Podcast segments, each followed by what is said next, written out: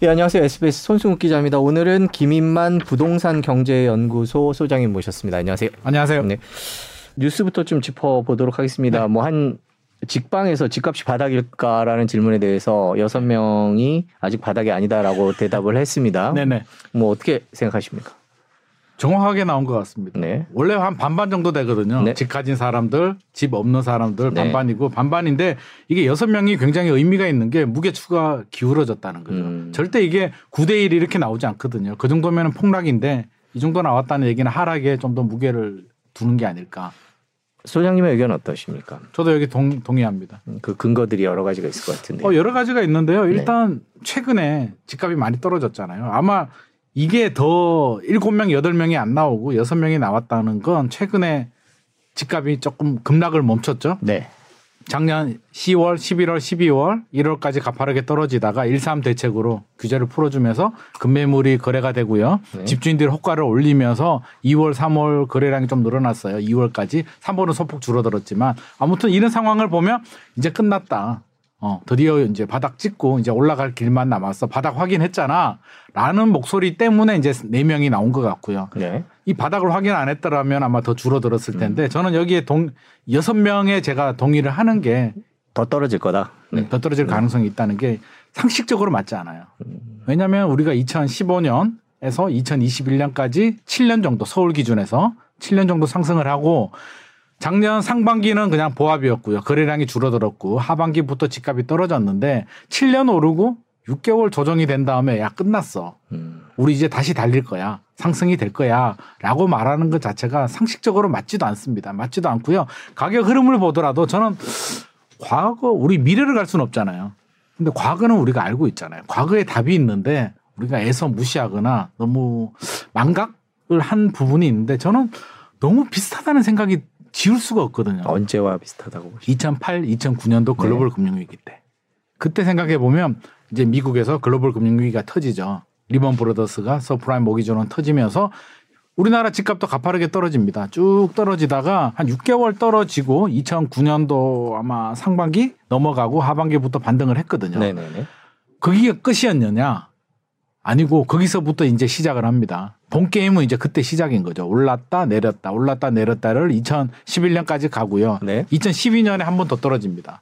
크게 한 번 아팠죠. 쭉 떨어진 다음에 2차 하락을 경험하고 박근혜 정부 때 빚내서 집 사라. 그게 2013년이거든요. 음. 파격적인 규제 완화 책이 나오고 나서 끝났단 말이에요. 이게 더블로 짜로 갔거든요. 근데 지금 또 저는 그렇게 가리라고 봅니다. 음. 심리적으로 저는 그렇게 생각해요. 뭐 저도 지분이 있지만 다수의 집주인들은 아직 최근에 떨어진 집값을 받아들일 마음의 준비는 저는 되지 않았다고 봅니다. 아, 아니야. 잠시 떨어졌고 금리가 가파르게 오르니까 일시적으로 떨어졌고 다시 금리가 내려가면 회복할 거야 라는 희망 회로를 돌리고 있는데 진짜 집값은 우리 산으로 오를 때도 이 산에서 저 산으로 가려면 이렇게 점프해서 갈 수는 없잖아요. 골짜기를 지나야죠. 골짜기를 지나가야 네. 되는데 아직 골짜기 지나가지도 않았는데 근처도 안 갔는데 잠시 내려갔다가 올라가는 길을 가지고 아 다음 산으로 올라갈 거야라는 건 맞지 않다. 그래서 우리 과거도 더블자로 갔었고 그 시간이 3년 이상 걸렸거든요. 그리고 집주인들도 우리 마음이 똑같잖아요. 항상 유리한 대로 왜곡 인지를 하는데 잠깐 뭐 3개월, 6개월 떨어진 거는 금리 인상으로 일시적인 현상이고 아니다라고 생각을 하는데 결국에는 집주인들이 매물을 좀 많이 내놓아야 되고요. 매수자들이 그걸 받아주면서 거래량이 좀 늘어나야만 그게 정상적인 흐름인데 최근에 하락폭을 보면 거래량이 몇 개 되지 않아요. 작년에 10월, 11월, 12월, 1월 또 거래량이 거의 없다시피 한데 몇 개의 매물들 그 몇 개의 매물이 뭐냐면 제가 보니까 전세 가격이 떨어졌잖아요. 음. 이례적으로. 그 금리 부담으로 인해서 집주인들 중에 집값이 떨어지는 거는 버틸 수가 있어요. 일단은 이제 6개월 떨어졌기 때문에 충분히 버틸 수가 있는데 전세 가격이 떨어지니까 못 버텨요. 일부 주인들은 전세금을 돌려줘야 되는데 세입자들 가만히 있지 않거든요. 야, 만기 됐는데 왜 안 주는 거야? 빨리 해결해줘. 대출이라도 받아야 되는데 대출도 안 되고 그런 집주인, 일부 집주인들이 이제 금매물로 던졌던 거죠. 그 다음에 두 번째가 부부 이혼하는 경우. 재산 분할을 해야 되고요. 세 번째가 부모님 돌아가셔가지고 형제끼리 야 그냥 빨리 팔아서 빨리 정리하자. 음. 이런 매물 몇 개가 몇 개가 거래가 되면서 하락을 주도한 거지 다수의 집주인들이 매물을 내놓으면서 10억 예를 들어서 10억 아파트가 금매물이 7억에 거래가 됩니다. 그러면 집주인들은 7억이라고 받아주지 않아요. 아직도 9억 10억을 가야 되는데 일시적으로 7억을 갔다라고 생각을 하거든요. 결국에는 시간이 좀 더 지나서 아, 우리 집이 7억이야. 내가 7억에 팔아야 돼라는 걸 받아들일 때는 저는 3년 정도 시간이 필요하다. 3년이요? 과거에도 3년 이상 갔으니까. 음. 그래서 그게 심리적으로 봐도 저는 이게 6개월 만에 해결된 문제는 아니고요. 당분간은 일단 1차 하락은 끝났어요. 이제 2차 하락이 남아 있는데 그 사이에 등락을 거듭하면서 올랐다 내렸다 올랐다 내렸다를 반복할 가능성이 높습니다. 말씀을 쭉 해주시는 중간에 있었던 게 정부 정책입니다. 이제 네네. 정부 정책이 이런 시기에 어떤 방향으로 어떻게 이루어질까가 항상 변수였고 방금도 이제 끝나는 시점에서 정부가 부양책을 내놨었다라고 말씀을 해주셨는데 최근 어, 일산 부동산 대책이 최근 부동산 시장에 영향을 미쳤다 이런 진단이 많거든요. 네네. 어, 정부 정책이 지금까지 어땠고 앞으로 어떻게 될지 분석을 좀 해주시면. 부동산 정책의 메커니즘은 아주 단순해요. 이게 변하지 않습니다. 네. 뭐냐면 과열이 되면 기준선 상한 기준선을 벗어나서 오버슈팅이 되면 규제를 강화합니다. 그리고 집값이 어 너무 많이 내려갔네. 하한 선을 넘어서 undershooting이 되면 규제를 풀어요. 이 메커니즘이 40년 동안 변하지 않는 메커니즘인데 저는 사실 좀 변할 줄 알았거든요. 문재인 정부도 그렇고요. 이번 정부도 그렇고요. 뭔가 좀 달라져서 시장을 좀 leading하는 정책이 필요하지 않냐라고 생각했는데 전혀 그렇지가 않고요. 집값이 올라갔을 때 문재인 정부에서 26번 넘는 규제를 계속 쏟아부었고요. 최근에 1.3 대책으로 이제 가파르게 풀어졌죠. 굉장히 빨리 풀어졌는데 이게 무슨 네. 의미냐면 집값이 빨리 떨어졌다는 얘기예요. 1.3 대책에 이제 여러 가지 최근에 야 전매 제한 풀어줬잖아.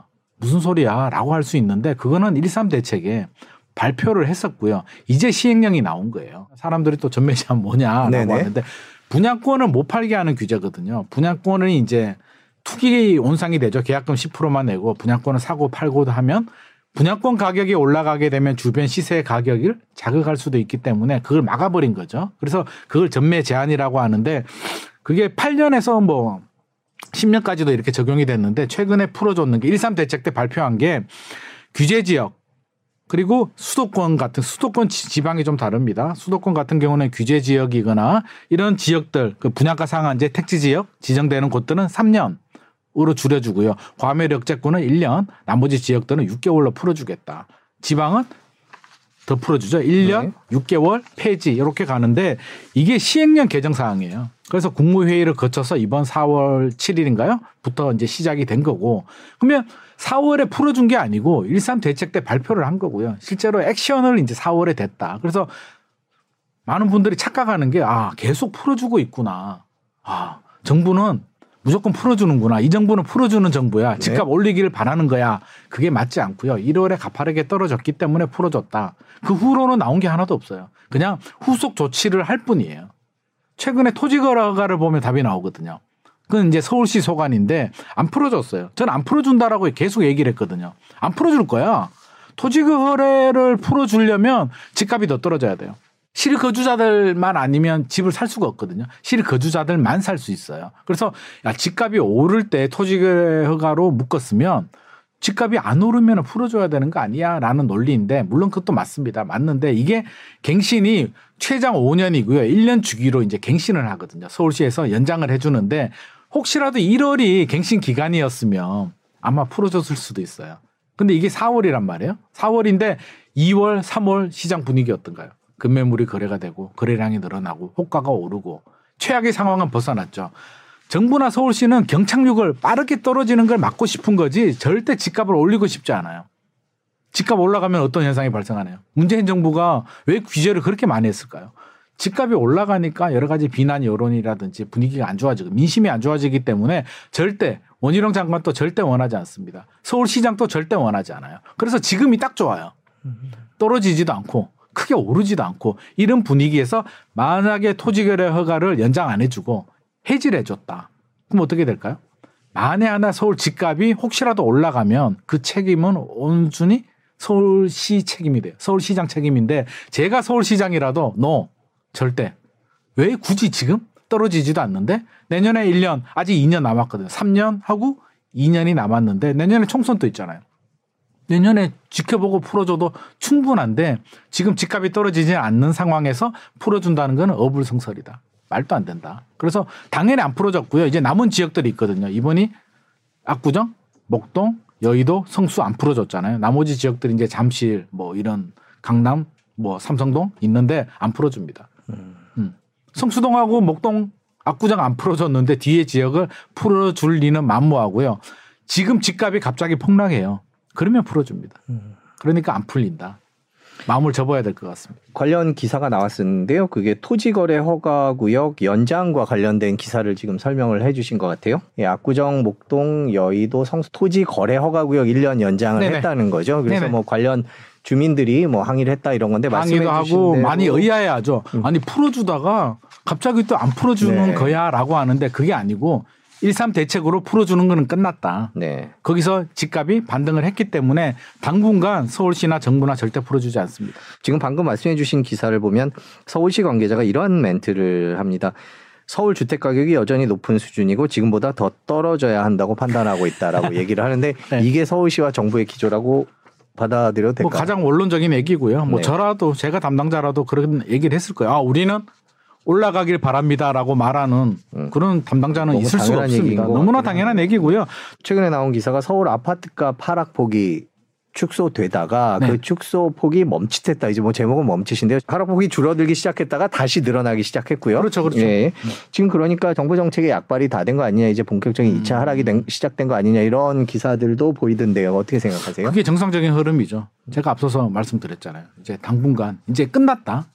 1차 하락은 끝났고요. 네. 그리고 이 상승 게임도 끝났어요. 음. 2015년에서 2022년, 2021년까지 올랐던 상승 게임을 생각하면 안 됩니다. 음. 상승 게임이 연속이라고 생각하면 이번에 조정된 게 집값이 떨어진 게 일시적인 조정인데 그 게임은 끝났고요. 이제 하락 게임이 시작입니다. 하락 게임의 처음 시작이 이제 한번 1차 하락이 있었던 거고요. 이제부터 밀고 당기기가 시작이 되는데 올랐다 내렸다가 되죠. 정부 약발이 끝났다라고 하는데 저는 정책의 약발은 끝날 수밖에 없어요. 근본적인 기조가 뭐냐?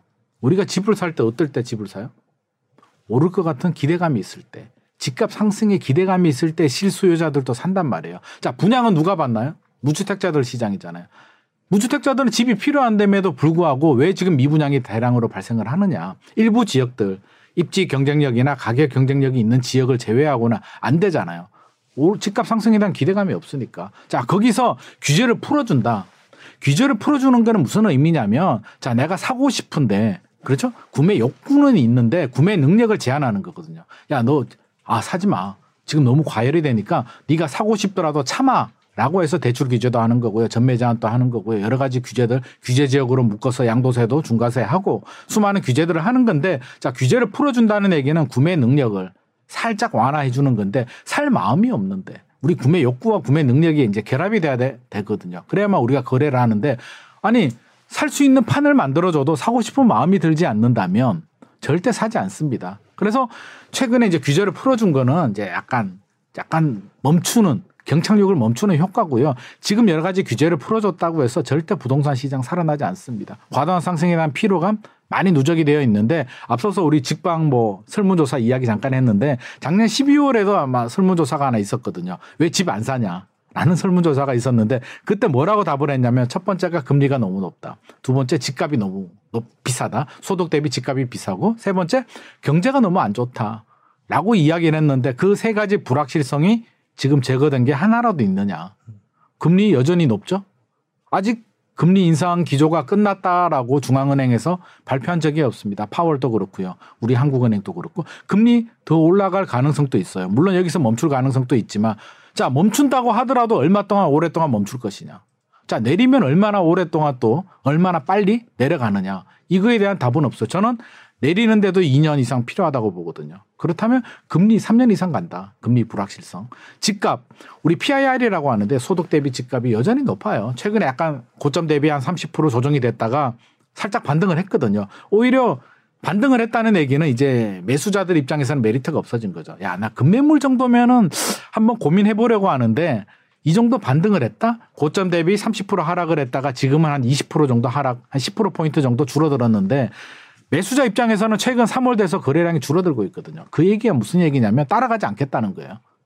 어, 굳이 집주인이 올린 호가를 나는 급매물이 아니면 따라가지 않을래. 급매물 정도라면 저도 이제 고점 대비 30% 이야기 많이 하는데 왜 그 정도가 괜찮냐면 설사 2차 하락 2, 3년 후에 2차 하락이 오더라도 고점 대비 한 40% 정도 저는 예상을 하거든요. 그러면 고점 대비 30%에 샀다가 하락에 샀다가 좀 올랐다가 내렸다가 그 정도 하락은 감내할 수가 있는데 집주인이 올린 호가를 따라갔다가 잘못하면은 음. 손실 폭이 훨씬 더 커진다. 특정 아파트 말씀드려서 죄송하지만 헬리오시티라는 아파트 있거든요. 워낙 대단지고 네? 서울의 대표서 서초구 강남구는 약간 그들만의 리그이기 때문에 저는 좀 정확한 통계를 반영하지 못한다고 보여지고요. 송파구 헬리오시티가 중산층 이상의 심리를 저는 가장 잘 반영한다라고 생각을 하는데 음.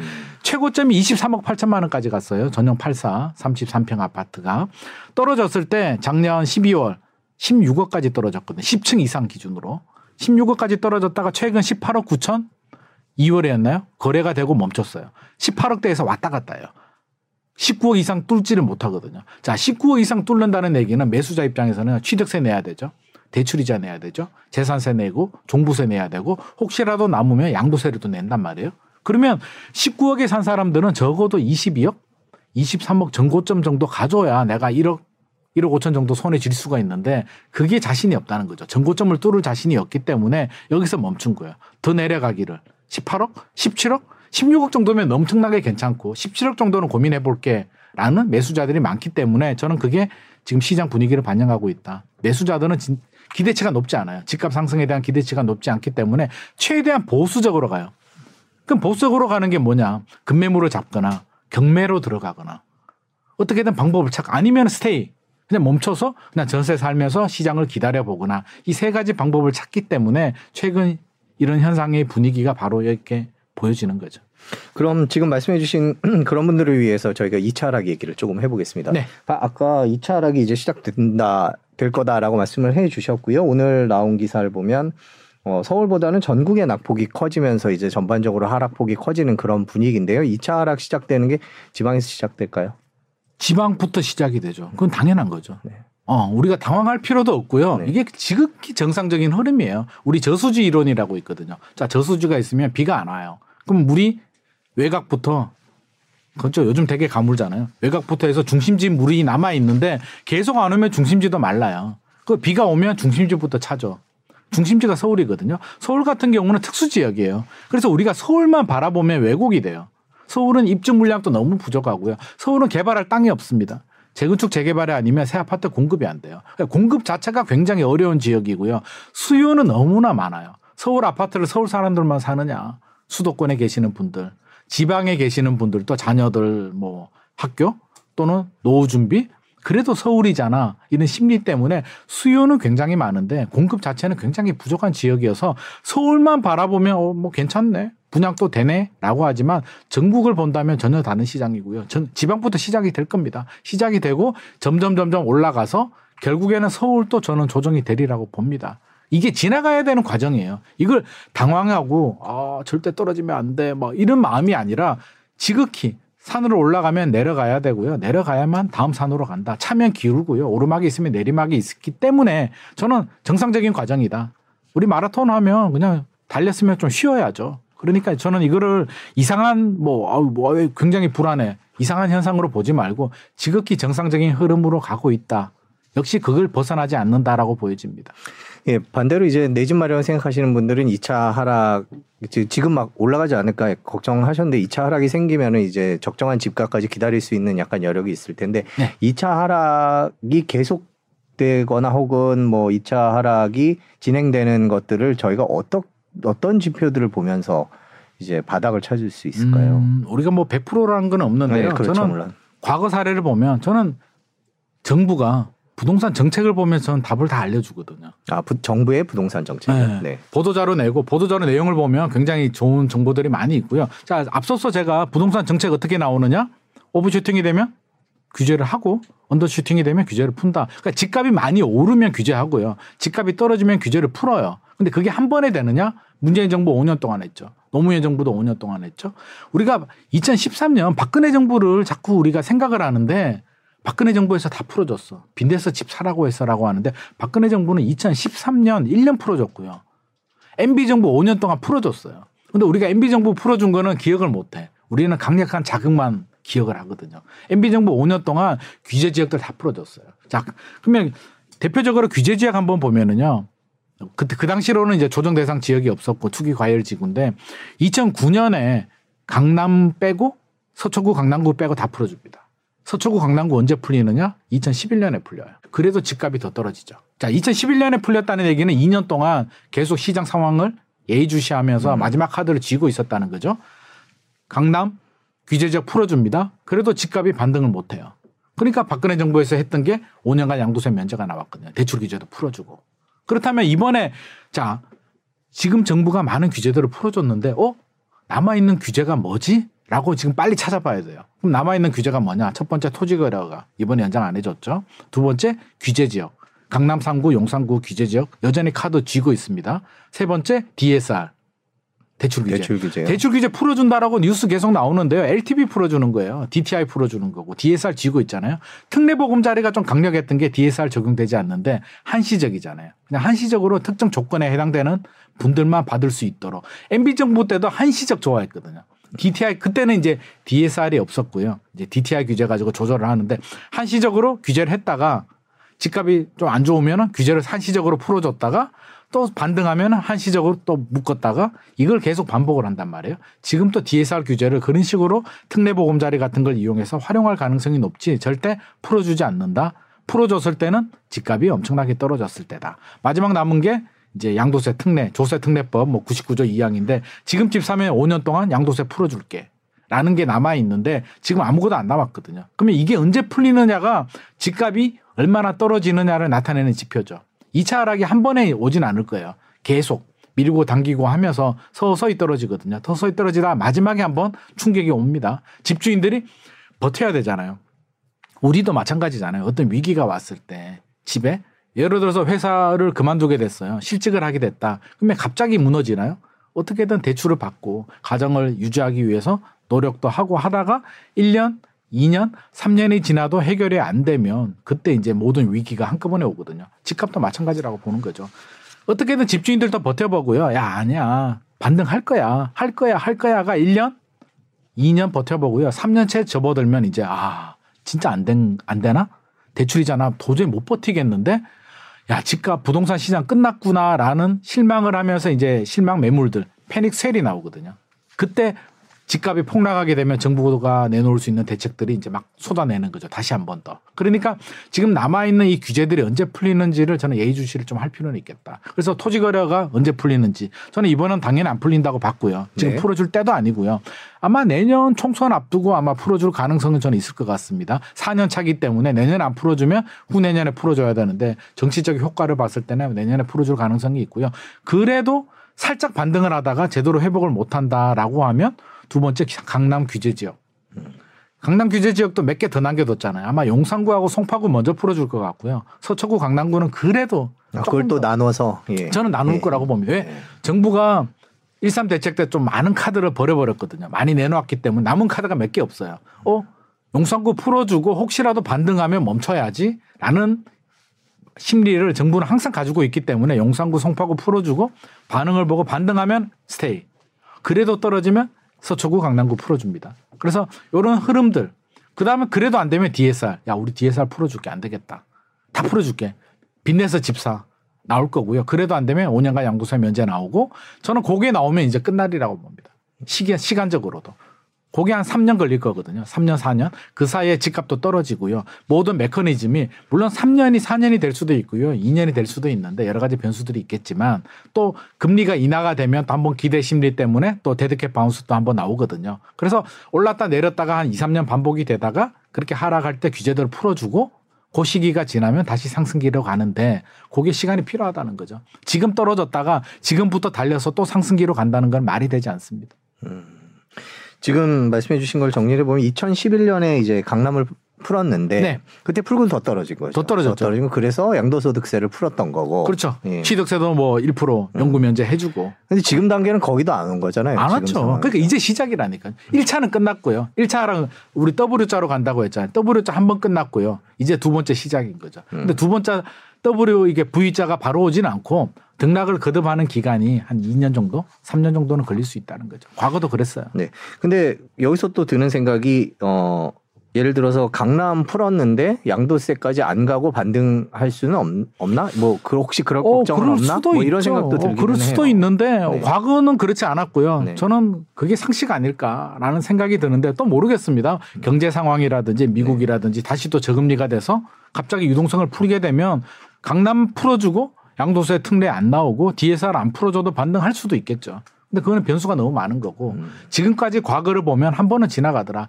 패닉 셀이 한 번 나와야 되거든요. 음. 그래서 집주인들이 매물을 많이 내놓게 되고요. 결국 거래량이 늘어나야 돼요. 우리 과거 40년 흐름을 보면 회복을 할 때 거래량이 늘어나면서 그다음 거래량이 먼저 늘어나고 두 번째 거래량이 늘어나고 가격이 올라가는 회복기로 간단 말이에요. 그래서 거래량이 늘어나려면 매수자들이나 집주인들이나 서로 협의잖아요. 네. 집주인들이 매, 매도자들이 좀 금매물로 던져야 되는데 아직은 그럴 생각이 없는 거고요. 금매물을 던지려고 하면 아마 좀 포기하는 마음 을 가지는 데까지는 저는 시간이 필요하지 않을까. 우리 오를 때도 2013년이 바닥이었거든요. 서울은. 네. 그러면 언제부터 본격적으로 반등을 했느냐? 2016년부터. 15년, 16년부터고요. 2014년, 13년, 15년 왜 거래량이 많지 않았을까? 심리가 회복되지 않았어요. 아, 더, 더 떨어질 것 같아. 아, 이거 잠시 회복하다가 또 떨어지는 거 아니야? 2012년, 13년 그 하락 충격이 너무 컸기 때문에 그걸 극복하는데 3년이 걸렸거든요. 그렇다면 지금도 마찬가지라는 거죠. 상승에 대한 7년 상승에 대한 그 희망 회로가 아직은 남아 있기 때문에 적어도 3년 정도는 등락을 거듭하면서 떨어져야 집주인들도 그래 내가 금매물 내놓을게 많이 내놓을게라는 마음이 들 것 같습니다. 네, 그래서 저희가 봐야 될 정부 정책 정부가 추가로 펼칠 수 있는 정책 네 가지를 지켜보라 토지 거래 허가, 규제 지역, DSR 규제, 그다음에 양도소득세 같은 조세 특례 법들을 네. 좀 지켜봐야 된다는 말씀과 함께 또 소비자들의 그 심리, 구매 그렇죠. 심리, 그게 다 맞물려 있는 거죠. 예, 네. 거래량, 대출, 네 봐야 될 것들이 그렇죠. 정말 많군요. 네네. 예, 그러면 지금 이런 것들 왜 거래량 얘기를 해주시고 아까 얼핏 그 PIR 얘기를 해주셨는데 네네. 그 가치 평가에 대한 지금이 집값이 비싸다 싸다라는 거에 대한 그 어떤 객관적인 지표나 기준이나 이런 것들이 어떤 것들이 있을까요? 어떤 걸 보고 판단을 하면 그게 뭐 좋을까요? 뭐 100%라고 할 수는 없는데요. 네. 일단 PIR이라는 게 가장 뭐 객관적인 지표고요. 국민은행이라든지 KB 또는 뭐 부동산원 여러 가지 통계들을 보면 나오는데 PIR이 돈 한 푼도 안 쓰고 모아서 집을 얼마나 사느냐인데 우리 소득이 그렇게 늘어나지 않거든요. 결국 PIR 지수가 그래프가 이렇게 상승 곡선을 그린다는 얘기는 집값이 많이 올랐다는 거기 때문에 PIR을 보고요. PIR 외에도 뭐 여러 가지 지표들이 있어요. 뭐 KHAI 뭐 대출을 받는 대출 부담 지수를 가지고도 평가를 하는데 그 여러 가지를 보더라도 결국에는 그런 통계 지표를 참고해도 결국 똑같아요. 우리 주변에서 내가 느끼고 내 주변의 사람들이 집을 사고 싶어 하느냐, 팔고 싶어 하느냐가 저는 가장 정확한 지표라고 보여지는데 결국에는 통계하고 다 맞아떨어집니다. 주간 부동산 동향 봐도 되고요. 모든 통계가 숫자 하나하나는 오차가 있을 수도 있겠지만 전체적인 흐름을 보면 다 일치를 해요. 그래서 그게 통계에 오류가 생길 수도 있겠지만 여러 가지 통계를 다 확인을 하고 주변의 사람들 의견을 다 들어본다면 저는 거의 다 비슷하더라고요. 그래서 지금 주변 분위기를 보면 저도 현장 체크를 해보는데 2월하고 3월이 다르거든요. 2월까지만 하더라도 거래량이 좀 늘어나고요. 호가를 올렸는데 3월, 4월 현장 부동산을 방문해 보면 아 차라리 2월이 좋았다라는 얘기를 아. 많이 하거든요. 아 매수자들이 따라오지 않아. 오히려 집주인들도 더 아쉬워하고 지금 뭐 거래가 더 안 되는 상황이에요. 그래서 2월하고 3월은 다르다. 근데 우리 뉴스를 보면 1월 통계를 가지고 또 기사 나오는 부분도 있고요. 2월 통계 이미 지났거든요. 네. 그렇기 때문에 뉴스를 잘못 보게 되면 아 이게 오른다는 거야 내린다는 거야를 좀 정확하게 판단하기는 어려운데 최근의 흐름을 보면 분명히 1월 2월보다는 오히려 4월 3월이 좀 안 좋은 분위기는 맞습니다. 예전에 그 음, 미래세증권의 이광수 위원께서 나오셔서 네네. 2월 달에 이제 거래량이 늘었는데 아마 그 집주인들이 가격을 올리면 안 쫓아가기 때문에 네. 거래량이 확 떨어지면서 다시 가격이 떨어질 거다 이런 예상을 해주셨어요. 그럼 네네. 지금 그런 상황이라 지금 그런 거죠. 네. 그러다가 가격이 또 떨어지면 또 들어옵니다. 음. 매수 대기자들은 항상 있거든요. 그러니까 집을 안 사겠다는 게 아니에요. 지금 가격이 음. 집값 상승에 대한 기대감 여러 가지 분위기 감안해 보면 메리트가 없다라고 판단을 하는 거고요. 여전히 수요자들은 많아요. 그래서 최근에 뭐 삼성 반도체도 그렇고 그 지방의 산업단지 뭐 발표된 곳들은 들썩들썩 하거든요. 그래서 뭔가 미래 가치 개발 호재 또는 금매물 뭔가가 있는 곳들 위주로만 들어가는 거고요. 한 2년? 3년 전만 하더라도 그냥 아무거나 사도 다 오르니까 선택할 여지가 뭐 선택의 폭이 넓은데 지금은 선택과 집중을 하는 거죠. 옥석을 가려야 되기 때문에 이런 현상들이 발생하는 거고 집주인들이 호가 올리면 처음에는 좀 들어가다가 멈추죠. 계산은 이제 이제 우리가 조급하지 않잖아요. 음. 연끌할 때는 아, 막 굉장히 막 불안하잖아요. 지금 안 사면 벼락거지가 될 것 같고 계산할 시간이 없는데 지금은 굉장히 좀 냉정해진 상황이기 때문에 지금 매수자들은 굉장히 냉정하게 계산기를 두들길 겁니다. 그래서 지금 호가를 따라가기에는 역부족이다. 금리도 여전히 높고 여러 가지 상황이 달라진다면 기준점을 올릴 수 있겠으나 지금 분위기라면 굉장히 보수적으로 그러니까 금매물 가격에서 소폭 상승 정도만 허용을 하는 거지 그 이상은 절대 따라가지는 않을 것 같습니다. 지금 하락세가 계속 이어지고 있는데 아까 말씀해 주신 거는 뭐 패닉셀이 한번 올 수 있다 말씀을 해 주셨는데 어 많은 분들이 그 미분양으로 인한 저기 부동산 PF를 걱정하시는 분들이 많습니다. 예, 네. 지금 상황이 어떤가요? 최근 기사를 보면 또 액수가 늘었던데요. 115조 원에서 점점 130조 원인가요? 130조 기사가 저는 그렇게 나오는 것 같은데 어떻게 보고 계세요? 더 늘어나리라고 봅니다. 더 늘어날 거예요. 왜? 하반기는 더 위험해질까요? 더, 더 위험해질 가능성이 있습니다. 왜냐하면 그렇게 말씀하시는 분들이 있어요. 야, 분양 안 하면 되잖아. 미분양 날 거 알고 왜 자꾸 분양하는 거야? 라고 얘기하는데 이미 시작을 했거든요. 브릿지론 받아서 토지 확보했고요. PF 네. 받아서 인허가 받고 모든 절차가 끝났어. 이제 빠질 수가 없는 상황이란 말이에요. 그런 물량들이 올해 작년에도 미뤘어요. 미룬 건설사들이 꽤 많거든요. 야, 2022년 너무 안 좋으니까 2023년으로 하자. 근데 몇 년을 미룰 수는 없어요. 3개월에서 6개월 정도 미루거든요. 그래서 지금 또 그렇고 아마 올 하반기 되면 물량이 더 많이 나올 겁니다. 그렇다면 시장에서 그 물량을 다 받아줘야 되는데 시장의 수요자들이 전매 제한 풀렸다고 해서 들어올까요? 전매 제한은 분양권을 팔게 해주는 건데 분양권을 분양도 잘 안 되는데 그 분양권을 사줄 사람이 과연 얼마나 될까요? 네. 결국에는 그 분양권을 산다는 얘기는 이제 시장 분위기가 심리가 좀 회복이 돼야 되는 부분이고 앞으로 장기적으로는 그게 도움이 되겠지만 지금 올해는 쉽지 않을 거다. 미분양 더 늘어났고요. 미분양 늘어나면 PF 대출 문제가 될 것이고 저는 정부가 개입하리라고 봅니다. 안 할 수는 없을 거예요. 금융시장으로 불똥이 튀기 때문에 결국에는 PF 대출 미분양을 낮출 수 있는 방안에 대해서 아마 국토부도 지금 열심히 검토를 하고 있을 것 같고요. 첫 번째 자구 노력 해야 되고요. 건설회사 자구 노력 당연하죠. 분양가 할인해야 되고요. 중도금 대출 무이자 해야 되고 옵션 뭐 무상으로 해줘야 되고 거기서 저는 지자체하고 이제 국토부가 힘을 합쳐야 되는데 뭘 합치냐면 지자체들은 취득세 지방세잖아요. 취득세 면제는 해줘야 될 것 같습니다. 그 정도 해줘야 되고 저 국토부는 다른 세금도 양도세 지방의 미분양을 사면 5년간 양도세 면제를 해줄게. 양도세 면제가 미분양이 먼저 나올 거예요. 일반 아파트보다. 음. 서울은 아니고요. 서울은 좀 더 지켜봐야 돼. 서울과 지방을 이제 좀 구분해야 된다. 우리 둔촌주공 구하기는 너무 급했어요. 국토부가 마음의 여유가 없었기 때문에 전국을 다 풀어줬고요. 무순위 청약도 원래 해당 지역에 거주하는 무주택자들만 가능했는데 전국으로 다 풀어줬단 말이에요. 집 있는 사람들도 해줘. 할 수 있어. 라고 하니까 어떤 현상이 발생하냐면 지방에서 서울로 원정 투자 들어와요. 지방은 미분양이 늘어나는데 서울은 뭐 입주 물량도 그렇고 미분양도 그렇고 괜찮거든요. 그러니까 저는 이게 급해서 풀어주긴 했는데 잘못됐다는 거죠. 풀어주더라도 지금은 지방의 문제이기 때문에 지방 미분양에 초점을 맞춰야 되고요. 서울을 지금 규제 풀어주는 건 아닌 것 같습니다. 그래서 아마 국토부가 풀어줘도 지방의 미분양을 혜택을 좀 주지 않을까. 근데 지금 7만 5천 호거든요. 2월이. 1월이 7만 5천 호고 2월 또 7만 5천 호 정도로 0.1% 증가에 거쳤기 때문에 당분간은 조금 더 관망을 할 텐데 이게 9만 호 넘어가게 되면 아마 국토부가 발표하지 않을까 싶습니다. 국토부가 어떤 내용을 발표할까요? 제가 앞서서 얘기한 내용밖에는 안 나올 거예요. 일단 두 가지 방법이 있습니다. 미분양을 직접 매입하는 방법이 있는데 그거는 반발이 너무 많아요. 네. 국민 여론도 안 좋고요. 우리 세금으로 왜 건설회사 도와주는 거야? 그렇죠. 라고 나오기 때문에 최근 몇 달 전에 수유에 미분양 하나 매입했다가 욕을 엄청 먹었거든요. 그래서 기준을 정합니다. 국토부도 지금 얘기하는 게 자구 노력 먼저 해. 두 번째, 매입을 해주더라도 우리가 다 해주지 않을 거야. 일부 단지들. 그러니까 저도 거기에 동의하는 게 역세권에 가격 할인을 많이 해주는 땡처리 같은 아파트들은 LH나 SH가 사도 되죠. 사서 우리 청년주택이라든지 신혼부부 주택으로 사용하면 되는데 살짝 뭐 5% 10% 조정해주는 물량을 저는 다 매입해줄 필요도 없고요. 그럴 돈도 없다라고 보여지거든요. 그렇다면 두 번째 방법 세제 혜택을 줘야죠. 결국에는 우리 시장에서 소화를 해줘야 돼요.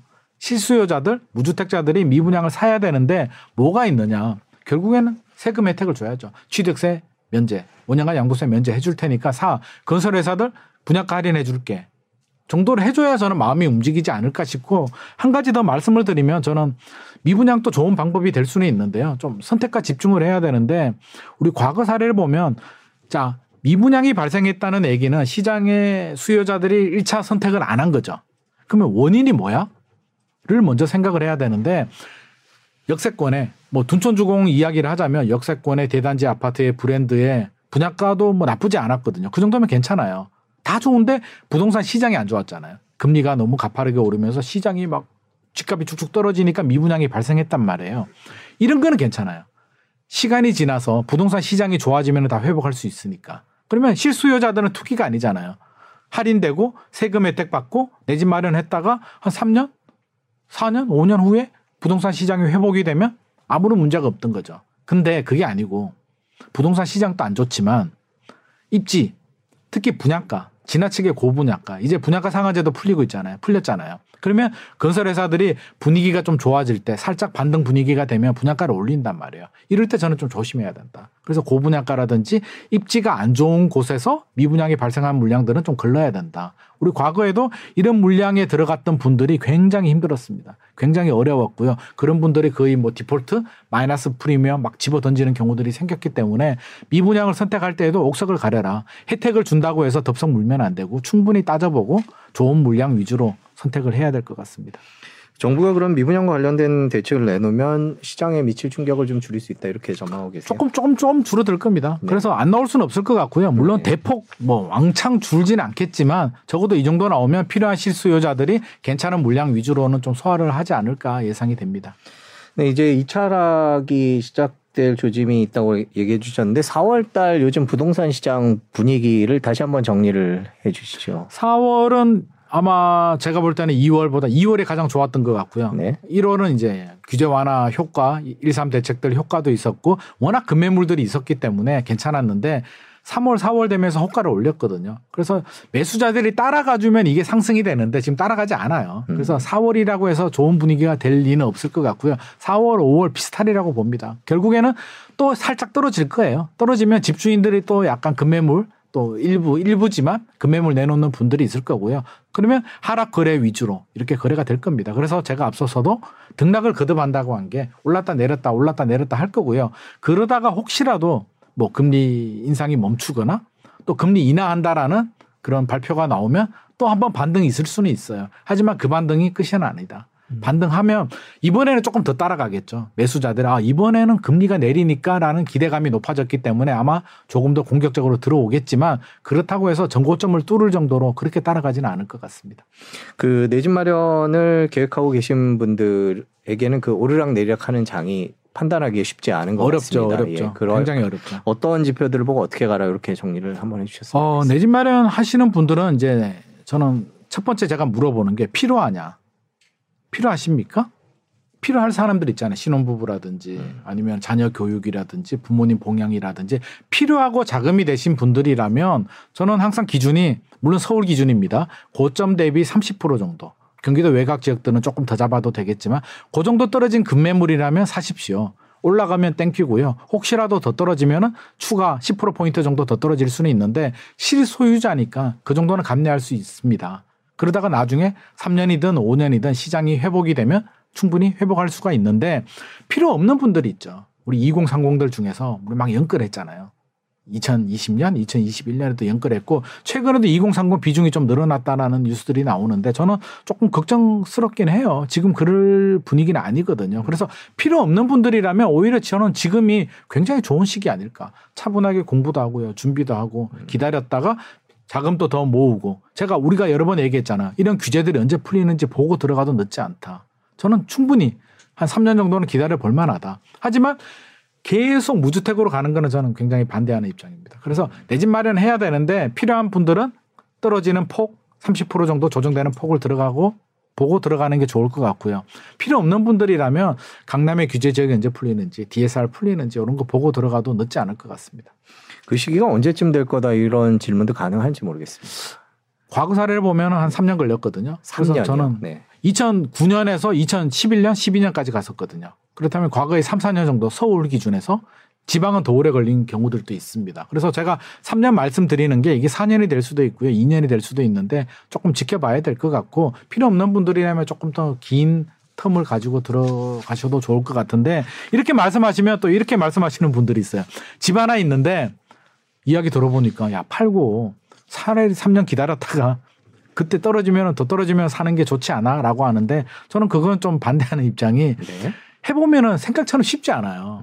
무주택자들은 처음부터 없었잖아요. 그렇다면 차라리 마음을 비우고 이런 뉴스를 보면서 부동산 정책을 보면서 버틸 수가 있는데 집 하나 있는 분이요. 딱 팔고 나면 심리가 굉장히 불안해지거든요.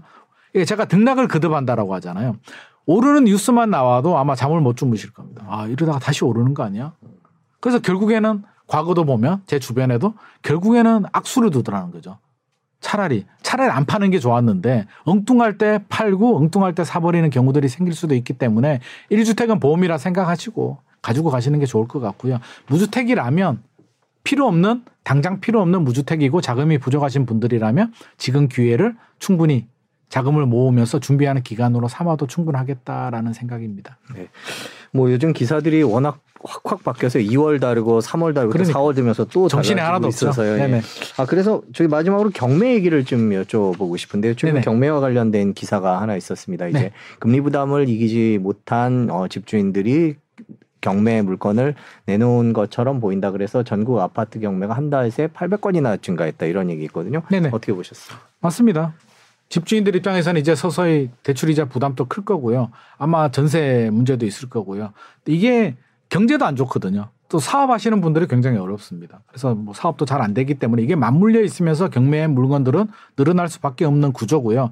매수자들 입장에서도 저는 괜찮다고 보는 게 지금 이게 경매 낙찰도 늘어나고 있거든요. 그 얘기는 뭐냐면 정상적인 가격, 매물 호가, 집주인들이 부르는 호가를 따라갈 생각은 없어요. 그렇다고 집을 살 마음이 없는 건 아니거든요. 급매물 아니면 우리가 저렴하게 매입할 수 있는 방법이 급매물 아니면 이렇게 경매로 낙찰받는 방법이기 때문에 아마 경매에 관심 가지는 분들은 더 많이 늘어날 것 같습니다. 그래서 관심을 가져도 좋긴 한데 저는 잘 알아보시고 경매라고 해서 무조건 유리하지는 않거든요. 특히 아파트 같은 경우는 네. 오히려 급매물보다 더 높게 낙찰되는 경우들도 있습니다. 음. 그러니까 일반적으로 뭐 토지나 상가와 좀 다르기 때문에 임장 좀 해가지고요.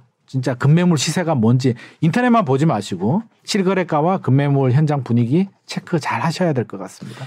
그 경매에 유입되는 아파트가 증가했다. 그러니까 더 이상 버티지 못하는 상황이 됐다 그러면 지금 상황 뭐 금리는 오른 지 꽤 됐잖아요. 네네. 이제 시차를 두고 더 이상은 버티지 못하기 때문에 앞으로는 더 늘어날 것이다. 이런 전망이 버티고 있거든요. 버티는 거죠. 우리가 위기가 왔을 때 네. 집주인들 똑같아요. 경매도 그렇고요. 네. 급매물도 어떤 이유, 음. 뭐 전세라든지 뭐 이혼이라든지 어떤 이유가 없다면 지금 제 주변에도 급매물로 팔 사람 없습니다.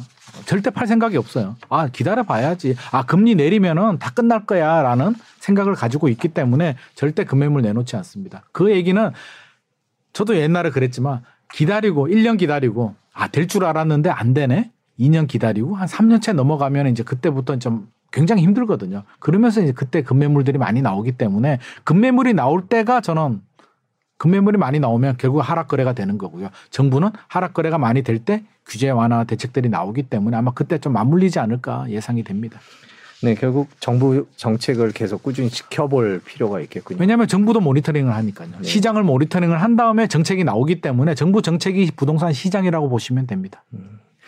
예, 저희가 그 많은 정부 정책들을 짚어가면서 어떻게 대응해야 될지 알아봤습니다. 뭐 또 대책이 나오고 또 변화가 있을 테니까 다시 모습 얘기 듣도록 하겠습니다. 오늘 긴 시간 고맙습니다. 감사합니다.